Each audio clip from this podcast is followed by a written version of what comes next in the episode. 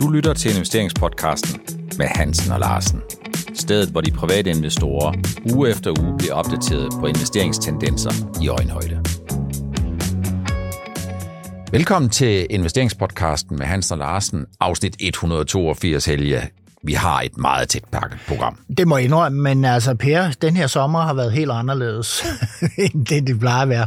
Det har væltet ind med nyheder, og nyheder om, især omkring danske aktier i et større omfang, jeg er vant til.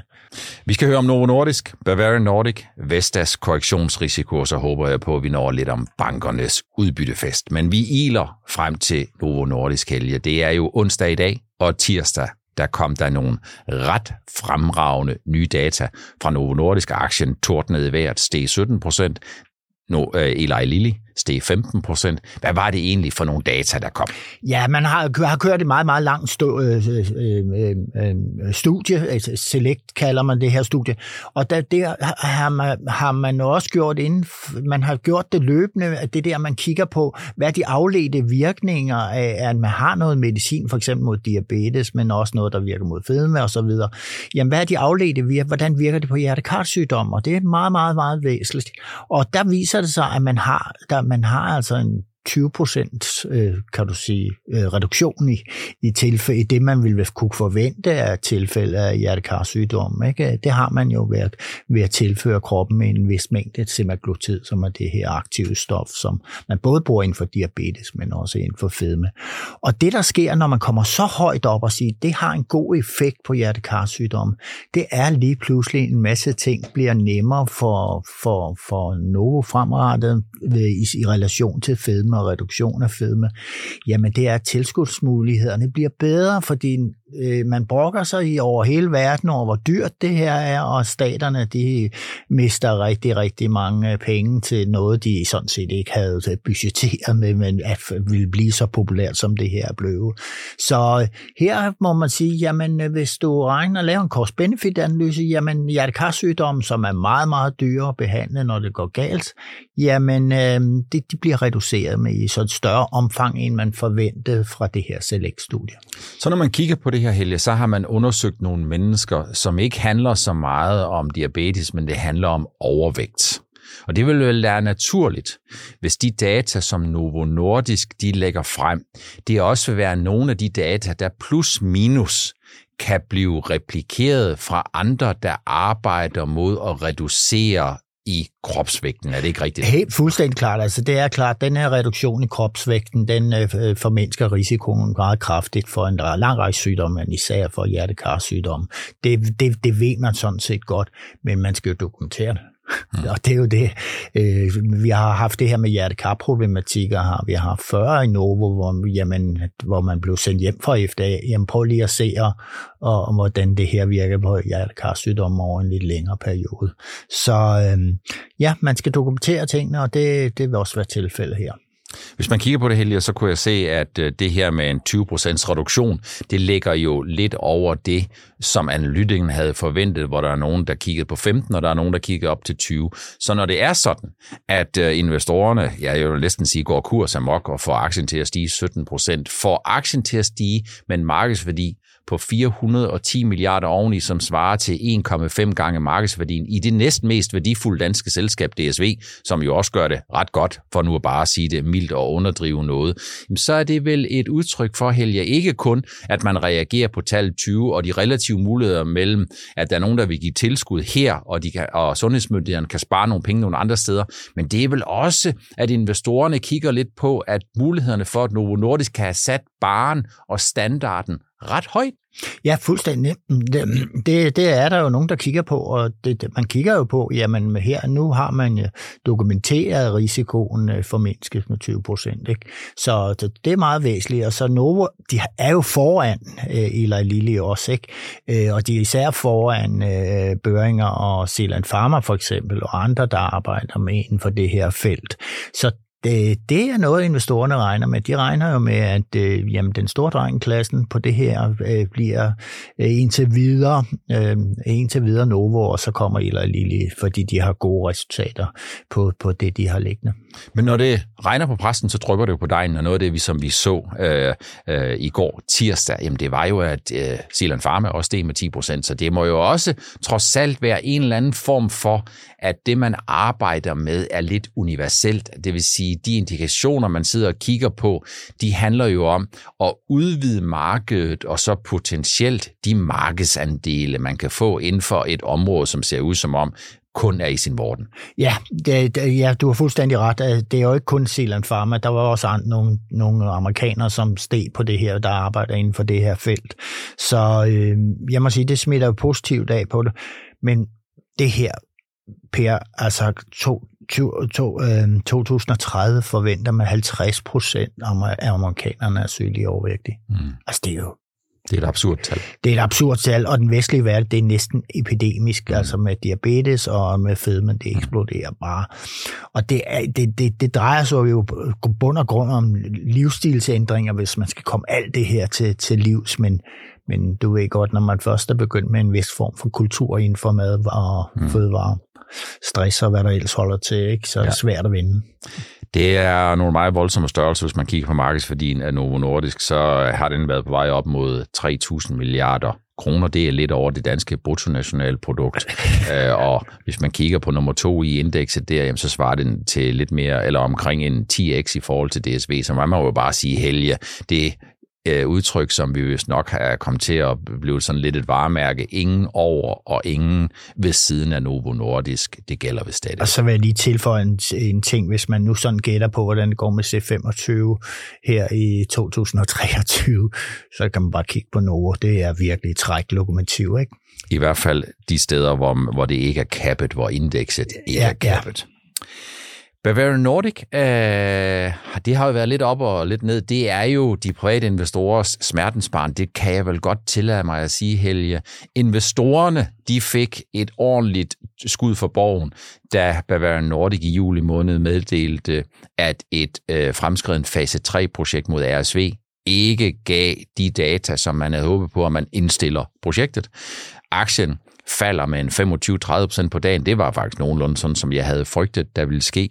Så skete der her i øh, august måned, at øh, de kommer med nogle gode data på noget af det, som de har købt fra Emergent, så vidt jeg husker, Biosolutions, og nu ved jeg ikke, om jeg udtaler det rigtigt, men gode fase 3-data mod Qi, Qigong ja, Nyre. Qigong Nyre. Øh, og hvad sker der så? Ja, så sker der det, at den aktiekurs, der faldt med en 25-30 procent øh, efter RSV, skuffelsen, øh, jamen den stiger noget, der ligner en 3-4-5 procent, som jeg vil jo kalde noget fæsent i forhold til, at de er på vej ind på et marked, hvis alt går vel i 2025 i forhold til deres egen håb om at levere en vaccine på et marked, som har et markedspotentiale på 500 millioner US dollar, og hvor de godt nok ikke er alene, men måske får et øh, rigtig godt produkt. Så det udstiller vel, Helge, både at profitabiliteten på vacciner er, af den her kaliber er meget ringere, end hvis man har sit egne produkter, øh, Novo Nordisk eller andre med bruttomarginal, men det udstiller vel også underliggende en tillidskrise, gør det ikke det? Øh, jeg, føler, ja, jeg laver flere videoer her øh, i juli måned på, på Bavarian Nordic, og der, der, der, der er jo rigtig mange, der kigger på de her videoer, og i dem gør jeg meget op, at øh, det, prøver ligesom at fortælle, hvad er det egentlig til at dreje sig om med, med, med, med Bavarian? Hvad er det, det er en nødskal? Hvis man ser på det som en, en langsigtet forretningsmand, så siger man, at der er nogen, der vil bygge noget fornuftigt op med have et stort godt varelager, som der bliver brug for, sådan løbende hen ad vejen, stort bibliotek af vacciner. Ser man det som investor, så skal man jo se, at det her fornuftige selskab, også med en fornuftig egen produktion og produktionsfaciliteter osv., jamen det her som investeringscase, jamen hvad er det? Jamen har et biotech-ben, og der er jo enorm fokus på biotech-delen, fordi det er jo der forhåbninger ligger, om man kan få den her store indtjening en gang i fremtiden. Og øh, når den skuffer, og det har han jo gjort med Prostvak, og det har han gjort med RSV nu, og så, så har man jo det her med, med en covid-vaccine, som øh, man står jo lidt, ja, øh, selskabet selv signalerer, at den, det bliver bliver nok ikke rigtigt til noget. Og så kigger man på Moderna og Pfizer, det, jamen de smelter jo også det samme ud af, at de får en nedgang i deres indtægter, fordi der ikke er så meget covid i verden. Så, så jeg vil tro, at det, der skete lige med det her, med den her myggeborne sygdom, man, man, man, man får gode fase 3 resultater ved, det jeg tror sker, det er, at man, man sætter sig ned som investor så tænker, okay, det er først i 24, man kan sende en registreringsansøgning ind, og så en gang i 25, så kan man forvente, at man får en godkendelse, og så skal det rulles ud og så videre. Så derfor bliver man ikke så super begejstret og sender den, øh, sender den rigtig højt op fordi man tænker, det er jo stadigvæk et eller andet sted, og det er stadigvæk lidt en fugl på taget, det er noget, der kommer meget langt fremme, og så kan man heller gennemskue det der, jamen hvor meget bliver der tilbage til Bavarian, når de også skal betale royalty til Imogen der, eller de der folk, der var stå, har været bag det her, ikke? Så det, jeg tror, det tror jeg virkelig, altså der er jo ikke nogen, der har klappet så voldsomt i sine hænder. Og Jordan tænker, nå jamen, der skal sgu nok komme en, en tur nedad igen, eller en mulighed for det, når nu vi får noget mere at vide om covid-vaccine. Det er jo det, der er så alt ødelæggende. Det er, når først tilliden den er væk, når ja. først man ikke længere tør købe ind på, at det her selskab gør det godt, og næste gang, så gør de det jo godt igen, eller man så siger, så gør de det skidt, så bliver kapitalomkostningerne, så bliver de højere, fordi aktiekursen den bliver lavere. Og når man kigger på det, så er det sådan, at hvis Bavarian Nordic skal ud og købe flere ting, og det kan man jo ikke afvise. Ja, og lave skal, flere emissioner. Så skal de lave flere kapitaludvidelser. Og det er jo der, der, det er så vigtigt, og det er der, hvor jeg ikke forstår, at alle virksomhederne ikke arbejder på at få maksimeret aktiekursen hver eneste dag, for det giver de bedst mulige frihedsgrader overhovedet. Så man kan ikke bare sige, at det var bare lige det ene, og det var bare lige det andet, fordi det er altså sådan, at det der med at få tilliden tilbage, det er det lange seje træk, hvor man både skal være ihærdig, men også være dygtig. Det her pressemøde, de holdt Bavarian efter, øh, efter fremlæggelsen af det her, der var jo øh, analytikere, som spurgte ind til, forventer I skal ud med en kapitaludvidelse igen og igen, ikke?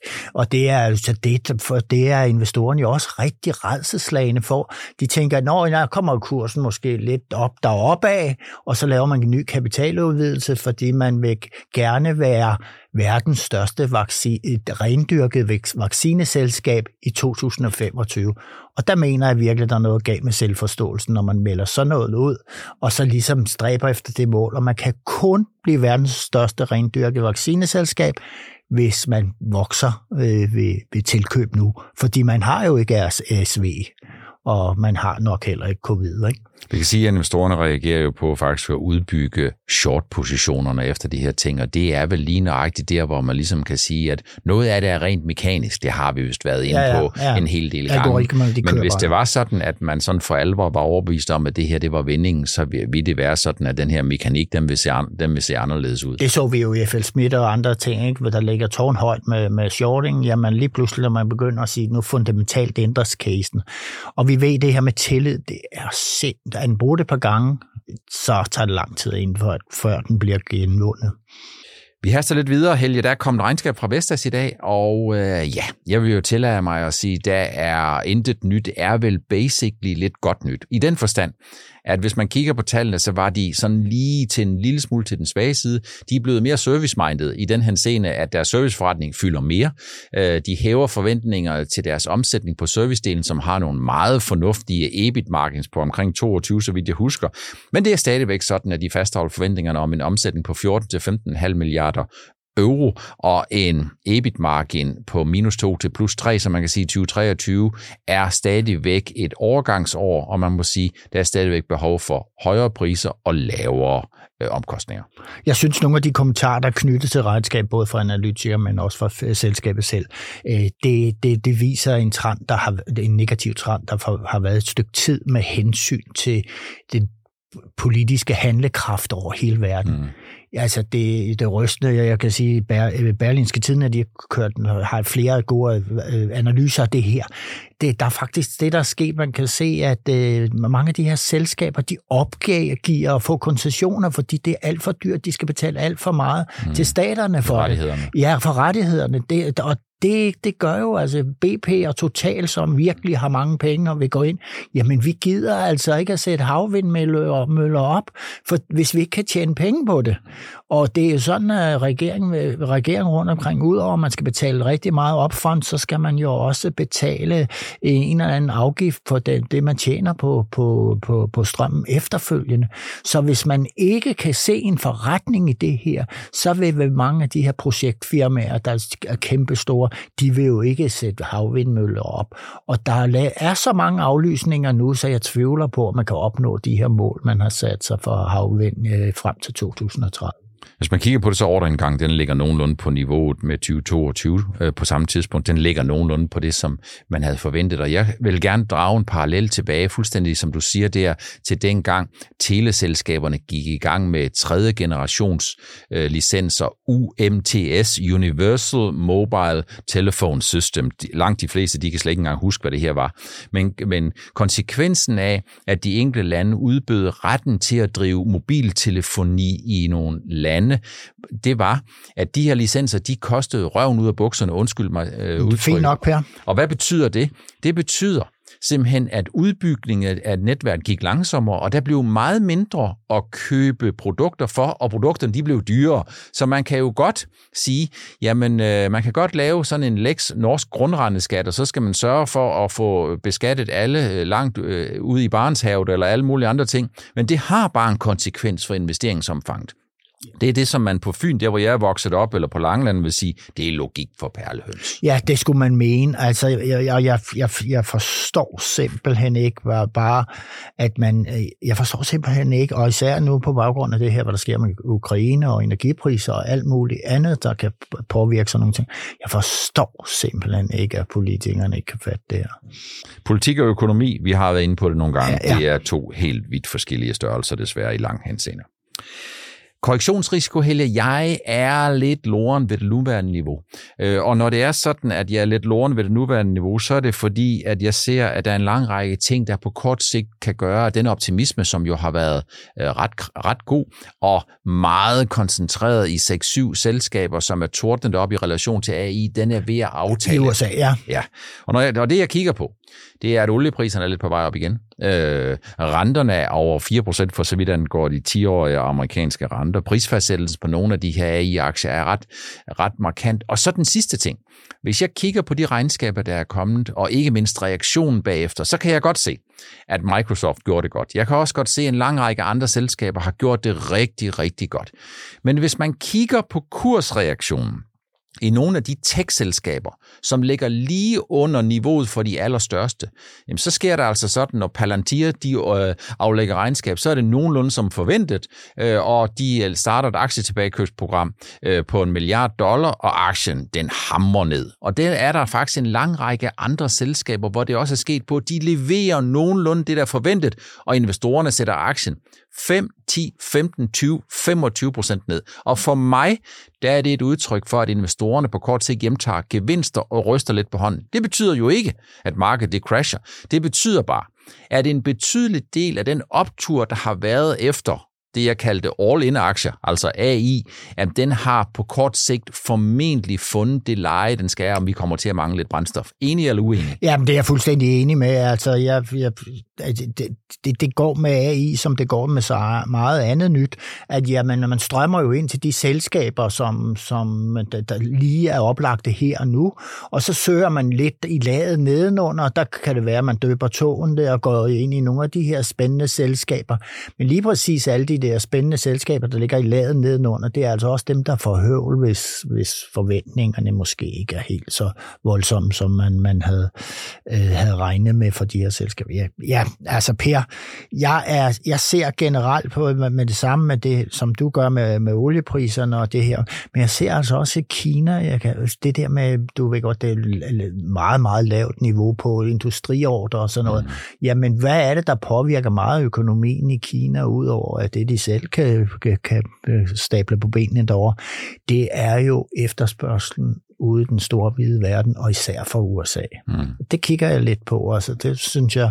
Og så ser jeg, synes jeg, at rigtig mange industrier, de kan ikke få arbejdskraft nok, og uh, lønniveauet er meget højt. Og så, så spiller det sammen med du, de høje renter. Hvor, hvor høj er det, nu vi er lige oppe i USA nu? Det, eller? Jamen, vi har jo 10-årige renter på lidt over 4 procent, ja. og 4 procent har jo tidligere været et af de der niveauer, som investorerne ja. har fokuseret på og været lidt nervøse over. Og vi ved jo, ligesom det gamle mundheld, der hedder valuation doesn't matter until it matters, nemlig de faktorer, der lige pludselig er der. Hvis de har været der i længere periode, så er det ikke sikkert, at investorerne har bidt mærke i dem og været nervøse over dem. Men lige pludselig, så er det alle, der kigger på det samme tal på det samme tidspunkt, og så kan det godt være, at dørkarmen den ikke helt svarer til dørens bredde. Ja, altså det er jo faktisk sådan, at der er rigtig mange, der sidder, når de kigger på aktier. Der, det, det, der er mange, der, der siger sådan på det. Jamen, vi har renten her, og når den stiger, så skal det påvirke kursen med x øh, antal procenter, ikke? Og, øh, og, og det, det, det, lige pludselig begynder man for alvor på det, ikke? At sige, jamen alle udviklingsselskaber, alle selskaber med gæld og alt sådan noget, hvad, hvad, hvor højt rammer, hårdt rammer det her høje renteniveau? Så jeg tænker ikke, at det er ikke nogen anbefaling, du skal købe eller sælge aktier. Det ved jeg ikke, for jeg kender jo ikke din investeringshorisont eller din risikoprofil. Men det, jeg kigger på, det er investorernes reaktion efter de regnskaber, der er aflagt. Og det fortæller lidt om investorerne er mere til sinds at, øh, at øge deres risiko, end at de er til at reducere den. Og hvis man kigger på det, så er det en påmindelse om, Helge, at forskellen mellem om et selskabs aktiekurs stiger eller falder i USA, det er vækst, vækst, vækst, vækst. Det er ikke så meget bundlinjen, men det er om væksten er intakt. For hvis væksten er intakt, så siger investorerne, så vil selskabet enten på et tidspunkt komme til at tjene tilstrækkeligt mange penge, eller også hvis væksten den er intakt, så kan de finansiere den fremtidige vækst, fordi aktiekursen den følger med op. Det er der rigtig mange virksomheder, som ikke forstår, nemlig værdien af det der hele tiden at have en valuta, som man kan betale med. Og i USA, der er der kun én ting, der tæller. Det er succes, og det er vækst. Og hvis væksten den ikke er der, så skal investorerne ikke have noget. Så det er sådan lidt ligesom biotech, det er 0 eller 1. Ja, fuldstændig, og det, jeg må jo nok sige, det her med, at, at øh, aktiekursen og øh, en høj pris på ens aktie er med til, at man får en polstring i den, når man har behov for at gå ud og hente penge. Jamen, det er altid, men jeg vil kunne ønske, der er flere, der adopterer den holdning, som amerikanerne har med omkring det her. Der er for mange, der ikke kigger på aktiekursen, øh, og der er også for mange virksomheder, som ikke er øh, i... Øh er bevidst om, hvor vigtigt det egentlig er. De danske banker de befinder sig lidt i et øh, limbo. Øh, indtjening 2023, 2024, 2025 vil øh, indtjeningsmæssigt i forhold til konsensusforventningerne, det vil være fuldstændig fænomenalt. Øh, plus minus, om man kunne finde på at lave sådan en Lex, øh Lex Italiens idé, øh, som øh, vi blev lidt mindet om tirsdag, hvor man snakker om, at man skal overbeskatte nogle overnaturlige indtægter, hvor man ligesom kan øh, spørge sig selv om, hvis ikke AP Møller og Mærsk skulle overbeskattes, øh, men beskattes med en effektiv skattesats på en 2-3 procent, øh, så kan man sige, så er det lidt mærkeligt, at man får øje på bankerne igen, men det er jo nok... Det var Italien første omgang, ikke? Ja, sådan er det jo. Ja. Så hvis vi kigger på nogle af de store banker, Sydbank, Jyske Bank, Nordea, Danske Bank, så over de næste tre år, hvis jeg kigger lidt på de her ting, og jeg har skrevet noget om det, øh, på Nordnet-bloggen, gå ind og kigge på det, om det dilemma, man er i, så er det 35-45 procent af aktiekursen. Den forventes, at bankerne at tjene i 2023-2025. Det er jo ikke mine estimater, det er konsensusestimater. Men ikke desto mindre, så er investorerne ikke så villige til at købe ind på det her. Og det er vel sådan lidt et Lex AP Møller Mærsk 2021-2022, de tjener tonsvis af penge, men investorerne siger, at det her det er ikke varigt. Så derfor så er konsekvensen, det er multiplen på det, hvad man vil betale, både i forhold til, hvis man kigger på PE, eller i forhold til kurs, i forhold til indre værdi, som jo er en, en rigtig god måde at se på det på, men den er lav, og det er vel en udfordring. Øh, per, har det historisk været sådan? Man kan sige, at det historiske, det er jo, at bankerne har svært ved over en længere periode at tjene rigtig mange penge, fordi det har været sådan lidt, det har den offentlige bevågenhed, og bankerne må ikke rigtig tjene nogen penge. Novo Nordisk, de må godt tjene mange penge, øh, og der er ikke rigtig nogen, der snakker om, så skal selskabsskatten eller noget andet, de skal op. Det er, sådan, det er jo sådan måske lidt mærkeligt. Øh, men, men, men bankerne har langsigtet haft svært ved at holde et indtjeningsniveau øh, højt over en længere periode, fordi de er et spejlbillede af økonomien, og fordi investorerne jo også godt ved, og det tror jeg også er meget rigtigt, at det vi ser nu, det er et Goldilocks, nemlig på den ene side, de har høje indtægter, fordi renterne er steget, rentemarginalen er fuldstændig kommet tilbage til 2007, og på samtidig så har vi jo en dansk samfundsøkonomi øh, med 3 millioner mennesker i øh, fuld beskæftigelse, det vil sige taber hensættelse, de er ret små. Ja, de er ret små, men alligevel bliver der knyttet nogle øh, forventninger til 2024, at der vil man sige have større hensættelser.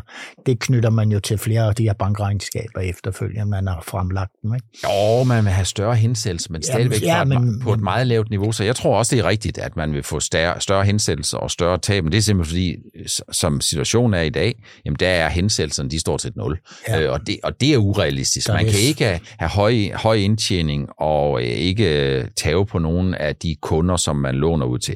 Men noget af det, som jeg tror, investorerne skal holde øje med, jamen det er jo, hvor stor en del af de penge, som man tjener, vil man betale tilbage i udbytte og eller i aktietilbagekøb. Og det er jo simpelthen fordi, hvis ikke bankerne mangler kapital, og de her stresstester der har været, derude på marginalen kan man godt finde nogle banker, der mangler kapital, hvis det er sådan, at ejendomspriserne falder med 30 procent eller noget af den stil. Det kan man sagtens. Men, øh, men den kapital bliver jo også bygget op over tid, når man øh, tjener øh, 10 procent eller 15 procent af ens aktiekurs. Man tjener det øh, øh hver eneste år. Så for mig, der er det sådan, at det som bankerne de vil blive bedømt på, det er deres evne til at holde øh, øh, fokus, og det er deres evne til at betale årets overskud tilbage til investorerne, for hvis de har den i al væsentlig kapital, de skal bruge. Og hvis de ikke er overmådet bange for, at renterne lige pludselig eksploderer nedad, ikke bare falder lidt, men eksploderer nedad, eller de er bange for et konjunkturforløb, som ser helt anderledes ud, og som er svært for alvor at blive meget nervøs over i forhold til en dansk samfundsøkonomi, som også de næste to-tre år formentlig kommer til at have det meget fornuftigt, også selvom tab og hensættelse stiger, jamen, så synes jeg jo bare, at vi er i en situation, hvor bankerne de skal til at bevise, at de kan noget finansiel ingeniørkunst, nemlig at de skal købe aktier tilbage, hvis det er sådan. Og hæve udbytterne. Og hæve udbytterne. Så Øh, for mig at se, jamen så er det jo spændende, øh, hvordan den der øh, ligning, den udvikler sig, om det bliver til en ulighed. Hvis det er sådan, at du er interesseret i at se, hvordan det her dilemma, det ser ud, jamen så har jeg skrevet noget om det inde på Nordnet-bloggen, hvor du kan gå ind og kigge lidt mere ind på det. Den danske regnskabssæson er jo godt i gang, og øh, overordnet set, Helge, dine forventninger til regnskaberne? Jamen, jeg tror, vi har for gode regnskaber her. Det er der vist ingen tvivl om over en, øh, en bred kamp kamp. Og så må vi så se, hvordan øh, man, man guider for fremtiden. Det, ja, men jeg synes, det, der er kommet ind til videre, det, det, det er så forventet og i OK. Det ser OK ud indtil videre, men vi ved jo, at det, som for alvor tæller, det er guidance. Det er ikke så meget de ja. penge, man har tjent, men det er de penge, man kommer til at tjene i fremtiden. Meget mere om det i de kommende ugers afsnit 183 og 84 af investeringspodcasten med Hansen og Larsen. Tak fordi du fulgte med, og tak fordi du stadigvæk er interesseret i at blive opdateret på, hvad der sker på de finansielle markeder på ugebasis på lige underkanten af 30 minutter.